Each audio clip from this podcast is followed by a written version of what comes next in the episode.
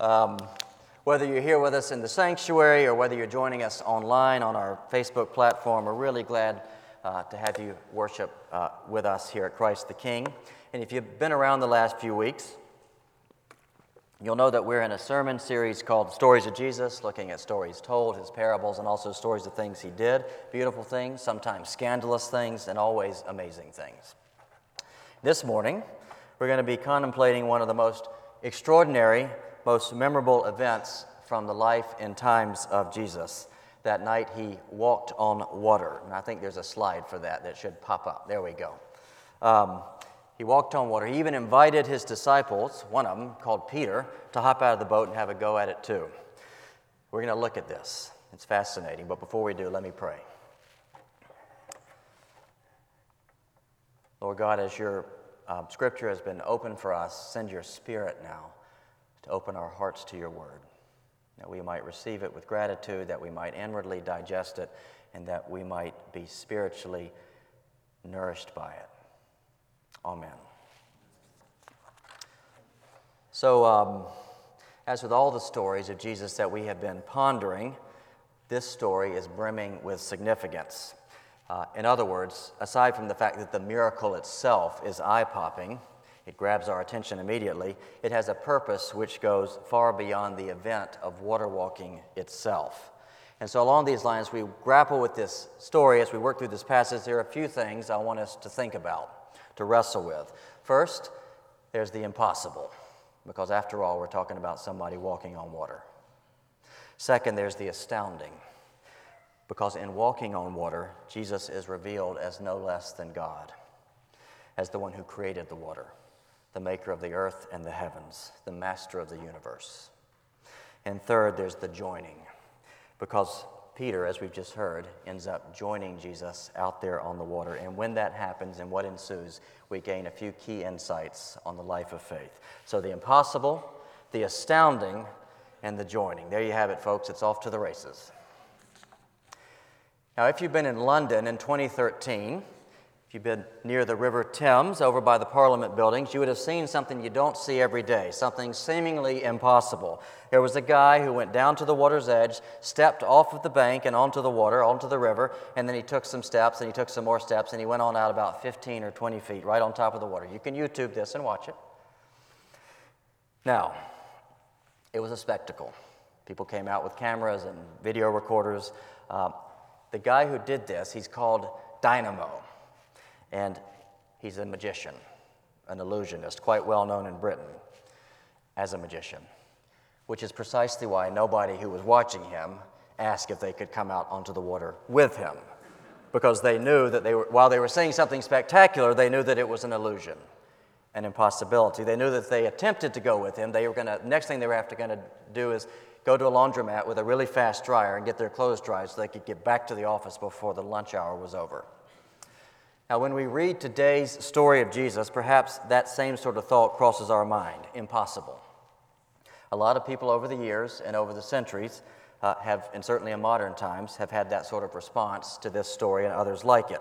Some of the people who had this response uh, were a group of high powered, if slightly wonky, and definitely tendentious German academics. A group of 19th century German scholars. You probably never heard of them, but they've got names like Schleiermacher and von Harnack and Bauer and uh, uh, Strauss, Schweitzer.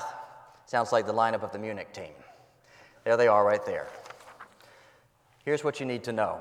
These guys collectively, along with some other scholars, they argued quite persuasively, they were very culturally influential, that the early church invented all of the stories about Jesus, like the story of him walking on water. That the early church made up those stories to confirm their belief that Jesus was God.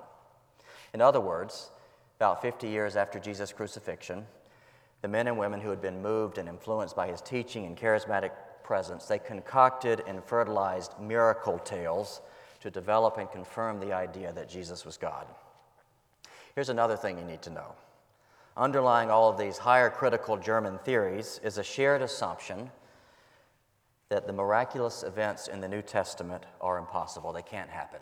It's against the law, it's against the laws of nature and the laws of physics. It's impossible. They all took that for granted. And so there must be some other sort of explanation. in coming up with another explanation, here's what they came up with about the story that we're looking at today. They said it must have been that there was a spit, a sand spit, under the water, and that Jesus was uh, standing on that and it was concealed. So it looked like he was walking on water. That Jesus came out and uh, trod along a submerged sandbar out to his disciples in their boat, and they were deceived about what was actually happening. Or maybe Jesus was just trying to trick them. All these learned German, German scholars, they actually believed this sort of thing. Here's the pickle, however. This kind of explanation rides roughshod over what the Gospels say. Indeed, based on what Matthew tells us, if you look carefully and study it carefully, and also Luke and Mark and John, because this story is reported in all of these Gospels, that sand spit theory seems a little bit crazy, a little bit impossible. Look carefully at the text. Verse 24 When all this happened, the boat was a long way from land. St. John, in his report, says it was three or four miles out. That would have to be quite some sand spit. I'm not an expert on sand spits, but that is quite some sand spit. Verse 25 When the disciples saw Jesus walking out to them on the waves, they said it was in the fourth watch of the night. That's an eyewitness detail that you do not find in myth and legend stories from this time. They don't have those sorts of details. Verse 26 When Peter and his comrades saw Jesus, they were initially terrified. They thought he was a ghost. Now, why on earth would that kind of detail be included in this story if it was made up 50 years after the fact? That's an odd detail to include. Verse 30 Peter cried out as he began to sink. Why would Peter begin to sink if there was a sand spit? So, did Jesus deceive his disciples? Did the early church make all this up? I don't think so. In fact, I think it's quite reasonable, or at least it's less preposterous, that what we're seeing here is grounded in eyewitness testimony. There's a guy called Richard Bauckham who's written about this. If you want to learn more, I'll point you to his book. This was not an unwitnessed event, and it wasn't just that there was one witness, there were a boatful of witnesses. And so the upshot is that I think in this story, what we're dealing with is a real man called Jesus from a real place called Nazareth in a real time around 32 or 33 AD on a real lake called the Sea of Galilee, interacting with real disciples in a real boat between 3 and 6 on a real early morning, and really walking on real H2O.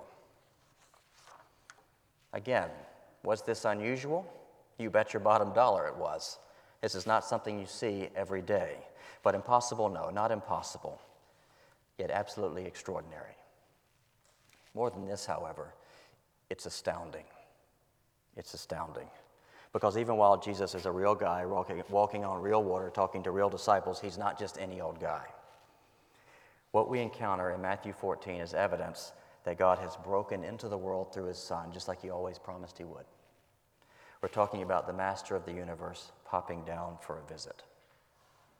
Matthew's making this absolutely clear, and it is astounding, which is precisely why everybody in the boat at the end, verse 33, they fall on their faces and worship.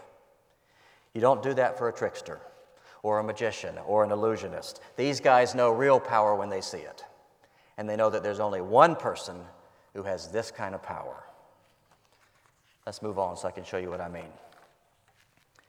Now, to appreciate the astoundingness of this story, you got to recognize that there's some deja vu happening here. Something that once occurred is occurring again. It's deja vu. And what is that?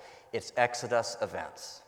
Exodus events. In other words, what happens in Matthew 14 is framed in light of what you read about in the Old Testament book of Exodus. Some of you will know this book, uh, not least of which, if you've seen Prince of Egypt, that's a recent telling of the uh, um, Exodus story. And if you're of an older generation, you might know it from The Ten Commandments, where Charlton Heston plays Moses. That's a great old epic film, too. If you go back to the book of Exodus in the Old Testament, there are several unforgettable things you read about. And all of this happens in the context of God working through his servant Moses to deliver the Hebrew people out of slavery in Egypt and to bring them over into the promised land, to a new and better life in the promised land, which, we, which came to be known as Israel. One of the extraordinary events that God does in the Exodus is to feed his people supernaturally in the desert. It was manna from heaven, pieces of bread that fell out of the sky, and people would pick them up every day breakfast, lunch, and dinner. You've got manna, except on, on the Sabbath. You don't pick it up on the Sabbath. But it was manna from heaven, God feeding people out in the desert, out in a barren place. And then another extraordinary event, miraculous event, Was God taking charge of the waters of the Red Sea, causing that sea to, to part or to recede so that the Hebrew slaves could pass through to freedom on the other side? Two key Exodus events. And those two events, God uses those to reveal that He is Lord and Savior. He feeds people bread in the desert, He is a master of the waters because He's the Lord and Savior. And that's the blueprint, you might say, for the long range plan that God has in His mind to rescue all people and bring all of us into a promised land. To bring all of us out of everything that wrecks and ruins our lives in this world into a glorious future where every tear is going to be wiped away and where all mourning is going to be turned to dancing. So that's the Exodus framework. And guess what? It's playing out again right here, deja vu, right here in Matthew 14. Earlier in Matthew 14, what do you see? You see Jesus feeding masses of people bread out in the desert. We talked about that miracle a few weeks ago.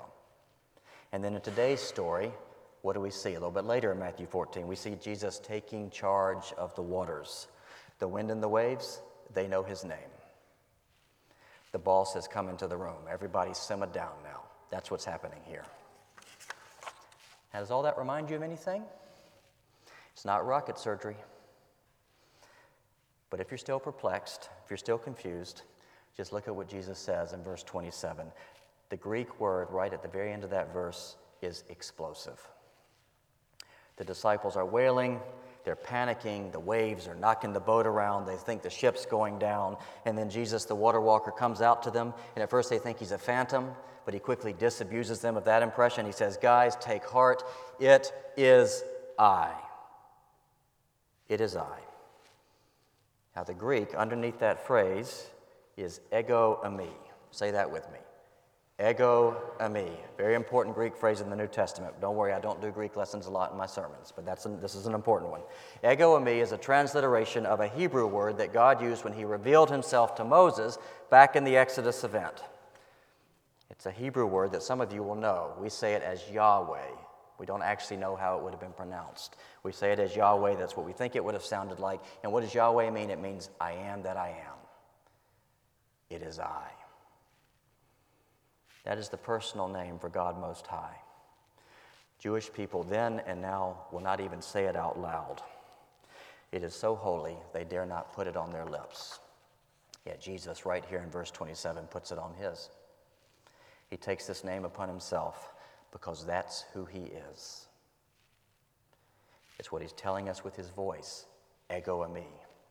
It's what he's demonstrating with his power. The wind and the waves, they know who they're dealing with. And so do the disciples. This is, in the context of Matthew's gospel, this is a moment when the penny drops for them. If they were wondering if Jesus was just an inspired, wandering rabbi, you know, a wise sage guy, a charismatic teacher, they're not wondering anymore which is why, verse 33, they fall on their faces and start worshiping. They start worshiping. What does that mean? That word means that you give someone their due, that you bow and surrender to a power that is greater than yourself, that you recognize you are in the presence of someone who is infinitely superior. That's what's going on here. Because to encounter Jesus is to encounter God, to encounter not part of reality but reality itself. Not just a spark of divinity, but the one who is the source of all other light and life, the one who was and is and shall be. The disciples get it. They are astounded. They are recognizing that Jesus is the one in whom all authority in heaven and on earth has been given. They are beginning to see Jesus for who he is. Do you? Do you see him for who he is? Does your heart, like their hearts, say, Truly you are the Son of God, I bow in your presence. Take my life and let it be consecrated, O Lord, to thee? Have you been astounded? Are you astounded? On we go to uh, a third and final theme from this story today the theme of joining, which is exactly what Peter does when he joins Jesus on the water, not in the water on the water. He joins Jesus on the water. How about that? Look again at verses 28 through 31. Jesus has walked out onto the Sea of Galilee. The disciples have spotted him, and after having confirmed that it is not Casper the friendly ghost, but in fact Jesus, Peter does something bold. The fear of the wind and the waves that was inside of him, gripping him, it all disappears for a moment. And he says, verse 28, he says, Invite me out onto the water with you. I want to join you. And what does Jesus say? He says, Buddy, come on out. There's plenty of space on the water. What an awesome moment. But seconds later, things shift from awesome to awful because Peter starts to look around and to see that he is, in fact, standing in the middle of a terrifying storm. And the spiritual adrenaline that was in him begins to drain out. His heart begins to sink, and then his feet begin to sink. It's, he thinks the storm is going to consume him. Now, in evaluating this moment and what happens next, there are three quick little lessons I want to draw out lessons on the life of faith. First, there's a lesson on the nature of faith. Verse 29 Peter got out of the boat. Peter got out of the boat. True faith, in other words, is active, it acts. And this may be a, little bit of a surprise for some of you. Certainly, it is in our cultural context because many people these days, when they hear the word faith, they think faith refers chiefly to your inner beliefs to some quiet internal assurance. Faith is a sort of mental or emotional affair. It's about how you understand or feel about God, it's internal. Now, to be sure, true faith is no less than this, but based on today's story, it's a lot more than that. Let me put it like this faith is a venturesome thing, it ventures out onto the water. It steps into the seemingly impossible out of the conviction that the God who carries our trust can redefine what is possible. Faith does what Peter does in verse 29 gets out of the boat, it acts. Bearing this in mind, I think it's odd that a lot of us, a lot of people, when, when we read this particular story, there's a tendency to identify Peter as the failure. They focus on the fact that Peter's faith yo yo's a little bit, it waffles after he sees the waves and gets scared. So Peter's the failure in this story. What about the other disciples? They never even got out of the boat. They just sat there, chose the relative comfort and security of the boat. And so here's what I think I think that at least on this occasion, they're the ones who are the bigger failures. Yet nobody ever criticizes them, nobody ever, their failure goes unnoticed, uncritiqued. And there's a certain tragedy in all of this. Because in choosing to stay in the relative comfort and security of the boat, they forfeited the possibility of joining Christ in something absolutely fantastic, something absolutely glorious. They missed a chance to learn in a first hand and profound way that God can do infinitely more than we can ask or imagine. And that's tragic. Maybe that's happened to some of us. It certainly happened to me. There have been a lot of times in my life when my faith has been rather inactive or underactive, where I've stayed in the boat. But sometimes not. And I hope that happens more and more. Let me tell you about one of the times recently when I think I got out of the boat, just reflecting on this over the week. This was a few years ago in England. There was a friend of mine who was struggling. His drinking had gotten out of hand, really out of hand. His marriage was deteriorating rapidly. His kids were suffering. And a lot of people that knew him were talking about it, but nobody was talking to him about it. And in that moment, I felt Jesus come into my mind and summon me to have a conversation. Initially, I did not want to do that because those conversations can be tricky and volatile. You don't know how it's going to turn out, you don't know how people are going to receive it. But I sensed Jesus say to me, I am at work in this and I want you to join me.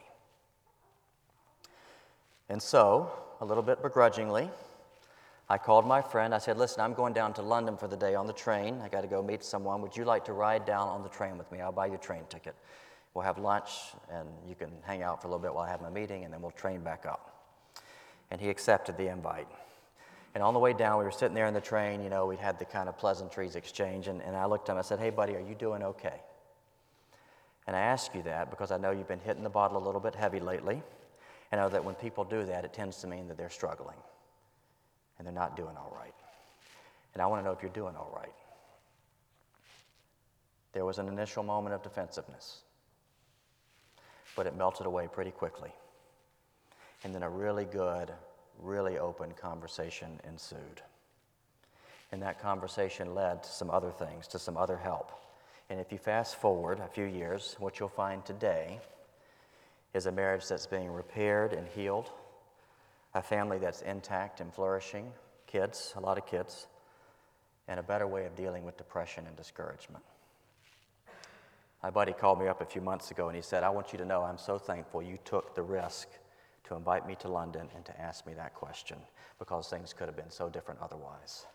And I am so thankful that I was bold enough to get out of the boat against what I initially wanted to do. I want to be more, I want to do that more. I want to do what Peter did more. I hope you do too. Second key lesson from Peter's time on the water it's there in verse 30 and 31. Doubts surface. His faith becomes a little bit anemic. But it does not, however, entirely disappear, and that's important to notice.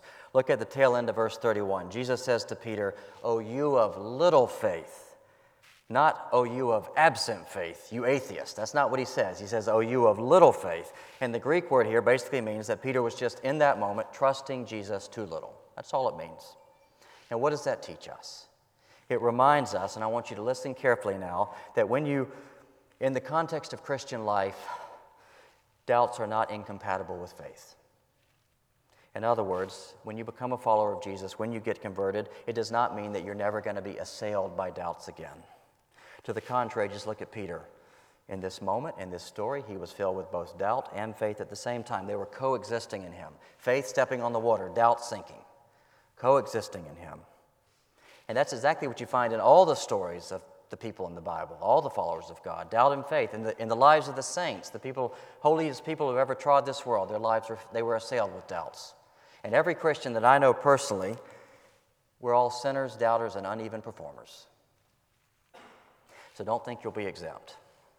But more importantly, don't despair when you find yourself assailed, because doubts will attack us, and the important thing is just not to let them master us. They will attack, but don't let them master. And how do we do that? How do we keep doubts from mastering us? Well, that takes me to the third little key lesson from this watery scene before us. What happens there in verse 31? Peter's doubting, he starts sinking, he cries out, and what does Jesus do? Does he say, Dear, dear Peter, I can't believe your faith is yo yoing. We cannot work with people like you. I'm going to have to let you go, buddy. Hope you can make it to shore. Sayonara. That's not what he says. He reaches out, and Peter is clasped and caught by Jesus. Verse 31. And that, friends, is worth the price of admission today. For the great antidote to our doubts is to cry out to Jesus and to be rejoined to Him, to be clasped anew by Him every day, every week, every time we have a doubt. Let me put it like this We are not secure because we are sure of ourselves. We are secure because we trust that God is sure about us. We are not secure because we're sure of ourselves. We are secure because we trust that God is sure about us. And that's how you transition from thin faith, from weak faith to big faith and strong faith, from faith that is inactive to faith that is zealous and venturesome. And that's a transition we're going to have to make many, many times over the course of our lives. And the good news is this we can do it time and time and time again, because in contrast to my own yo yoing faith, to my waffling trust in God, Jesus' faithfulness to me and to us remains unflinchingly steady, ever reliable, always dependable. St. Paul puts it like this When we are faithless, he remains faithful because he cannot deny himself. Even when we're faithless, he remains faithful because he cannot deny himself. In other words, Jesus can't deny his own body, and the church is his body. We are his body. He always remains faithful. Always remains faithful. The same yesterday, today, and forever. Now, what does it mean practically for us to cry out to Jesus and to be clasped and gripped anew by Him in moments of doubt. A lot of things could be said here. One thing I want to say today, for starters, it just means listening to Him. Listening to Him. He's always speaking. We have His Word and we have His Spirit working in between us and with us and in us to help us hear His voice in His Word to us, to me, to Chris, to Jeffers, to Angela, to Ryan to all of us. The power that the world respects comes out of the mouth of a gun, but the power that people of faith respects comes out of the mouth of Jesus. And what comes out of his mouth? What does God with us say? He says, I'm with you always until the end of the age. Matthew 28. He says, I will never leave or forsake you. Never. Never. Hebrews 13. He says, Neither death nor life, nor angels nor rulers, and some of you really need to hear this today. Neither death nor life, neither angels nor rulers, nor things present, nor things to come, nor powers, nor height, nor depth, nor anything else in all of creation will ever, ever, ever separate you from my love. Romans chapter 8. So let's be caught again and again by Christ through these words and other words. Let's walk on water. Maybe let's do things even more extraordinary than that because didn't Jesus not say, even greater things than this you shall do? John 14. Let's worship him. Let's surrender to him and devote ourselves to him. Not just in an episodic manner here on Sunday morning or on Wednesday night when you go to church dinner or at your Bible study, but as a lifestyle and not just in the mega storms of life, though they will come, but also and especially in the regular days with all the regular challenges and all the regular trials, because it comes to this. The only opportunity that you will ever have to live by faith is in the circumstances you're given this day the house you live in, the family you've got, the job you've been given, the town in which we've been placed, the weather conditions that prevail at this moment. Jesus is more than ready to join us in all of these places and to help us when we stumble, when we doubt, when we start thinking, sinking. I want you to know that. I speak to you in the name of the three guys I admire the most the Father, the Son, and the Holy Ghost. Amen.